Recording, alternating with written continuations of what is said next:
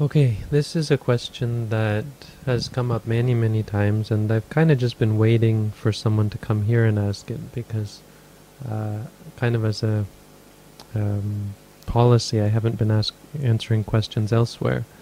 People ask questions all over the place, and answering them all is just just unorganized. So I assume that if if uh, if you're if you're really if if you are not able to find the correct place to answer the question, then it can't have been uh, very important, or or or it's it, it's some uh, subjective way of of weeding out or of filtering out the amount of questions. So we limit it to questions asked here. But this has been asked several times on several of my videos. I think I've actually done videos on it. Um, I did a video on drugs, right? Meditating on drugs. But I think I didn't answer the question sufficiently. The question is, I know that drugs are forbidden in Buddhist practice, but can they bring some form of clarity and understanding? Psychedelic drugs are said to break down barriers and bring an understanding of the world. Hmm. Now, I happen to have done psycho- psychedelic drugs before, and uh, if if you haven't done psychedelic drugs, here's the sort of experiences that I had. Lying on the on my back in a field and looking up at the sky and saying, "The sky, the heavens is my father, and down at the earth, and the earth was my mother, and they were fighting over me." And it was uh, it, it was they were they weren't like killing each other over me, but they were. It was a struggle. Who was going to to get me? Because here I was lying on the earth in between them both, and uh, you know, so on and so on. And it was just like this profound feeling. I, the the point I'm I'm getting at is um, I'd question whether it actually brings clarity and understanding about the world.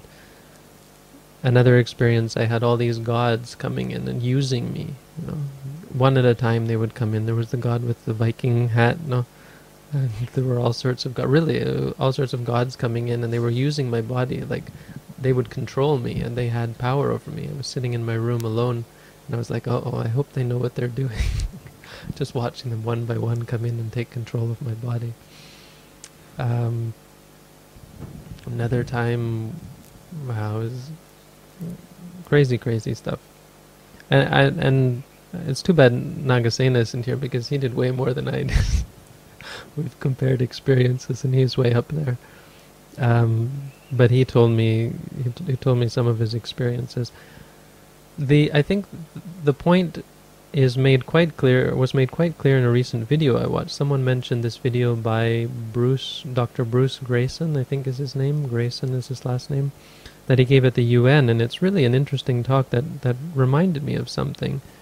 Uh, just something he said about how the brain can actually be seen as a filter, because the, the the thing that he highlighted was the fact that people who have out of body experiences are able to relate that rather even when the the the brain was dead, no, for all intents and, intents and purposes, the brain was not working. There wasn't enough brain activity to allow for thought for what uh, neurophysicists would, no, neuroscientists would consider required for for active thought, and yet they re- would report that during that time they were actually able to think much clearer than when they were in their brain.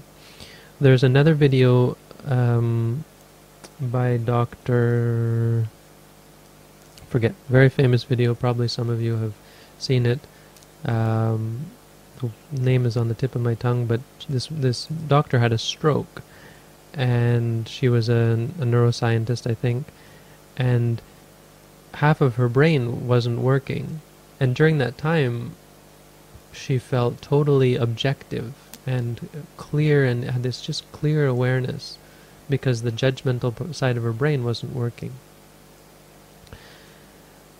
So where am I going with this? So obviously the the psychedelics that I've had experience with are psilocybin, these these mushrooms that you can chew and um, get this strange experience. This is when I was younger, when I was in my teenage years. And from my experience, it's it, it changes the way the mind works. I, I'm sure someone else with more information and study could tell you more about exactly what it does. but from a first-hand experience, that's right, Jill Taylor. First-hand experience uh, point of view, they seem to give you a heightened state of awareness, but you can feel uh, something going on here in the whatever this is called, the hypothalamus. Is that what this is? The third eye, and uh, you you can feel the drug working, uh, or I could anyway. You can feel this this kind of a, like a lightning bolt, a shock or something. So it's doing something to the brain that is giving you this different state of uh, uh, of awareness. It's not on the level of a pure state of awareness like that Jill, Dr. Jill Taylor was talking about, or that Dr. Bryson was talking, Greyson was talking about. And so, before before we even talk about whether those kind of clear states of awareness are in themselves useful, I would suggest that um, experimenting with psychedelic drugs, um, because of their their ability only to change the state of the brain and, and to not free one's one totally from the filter of the brain or the the the um, constraints of the brain they, they on the other hand, simply change the the um, the state of awareness. I would say it's uh, it's highly dubious as to whether this is going to uh, lead to true wisdom, because it has just as much potential to mess you up. The last time I did mushrooms, it really messed up my mind, and and Nagasena was was um, confirming it that the same thing happened to him. You feel like you your mind becomes uh, disjoined from reality. There's like a gap. It's like a scar in your brain that that keeps you back from reality. Like you see everything going on still, but you're less connected to it. So it, has the potential to, to, to cause problems. After that, I was paranoid um, quite often, and then when I would would be taking marijuana or so on, just simple plain drugs, I would um, it would have a a paranoid paranoid would make me paranoid and so on. So I would I would say there is an argument to be made for out of body experiences as giving states of clarity because they're based on pure awareness, jhanic concentration that the Buddha recommended. But there, I, th- I would say there are an infinite number of states that could be similar to this pure state of awareness that is acquired by letting go of the body. Uh, that are not so pure and can have can have anger, can have greed, can have, of course, delusion in them, and therefore I would, I would strong, I would I would raise the argument against using psychedelic drugs because you don't have any reassurance that they're not just going to lead you down the wrong path. Whereas with an out of body experience, you at least have the assurance that you're free from the the brain and so you could raise the argument that that leads to some form of right view and understanding about the conditional state of, of, of the brain and of, of physical human experience. And it'll teach you, people of out of body experiences change their lives. Near death experiences will tell you they're not afraid of, to die anymore, and suddenly they know uh, the difference between good and evil, and so on. Many, many different things, having seen their life flash before their eyes, and so on.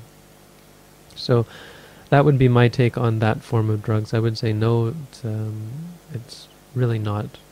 I, I don't see the argument, and I think it's um, it's it it falls into this category of of experiences where we think because it's natural or because it's a part of um, the world, it, it somehow has its place and its purpose. And of course, we have to remember the world doesn't have purpose. The universe doesn't have purpose. That's illogical to say it has purpose has to constrain it to some subset of reality. Uh, for reality to be complete and, and total, there there is no possibility for purpose, meaning anything can happen, you can go in any direction. So there's no reason to believe that psychedelic drugs have their place and their purpose and are actually leading to objective understanding of reality. Mm, I don't have experience on my own with those kind of drugs, uh, other than as an observer uh, of other people who took it. Uh, I remember that long time ago I was directing a, a theater piece, and uh, two of the actors came uh, to the rehearsal under the influence of, of drugs. And they stood there on, on the scene and they thought they are so brilliant. And they stood there like giggling idiots. I can't find better descriptions. Really, there was nothing going on. They were not able to, to act or to remember anything clearly.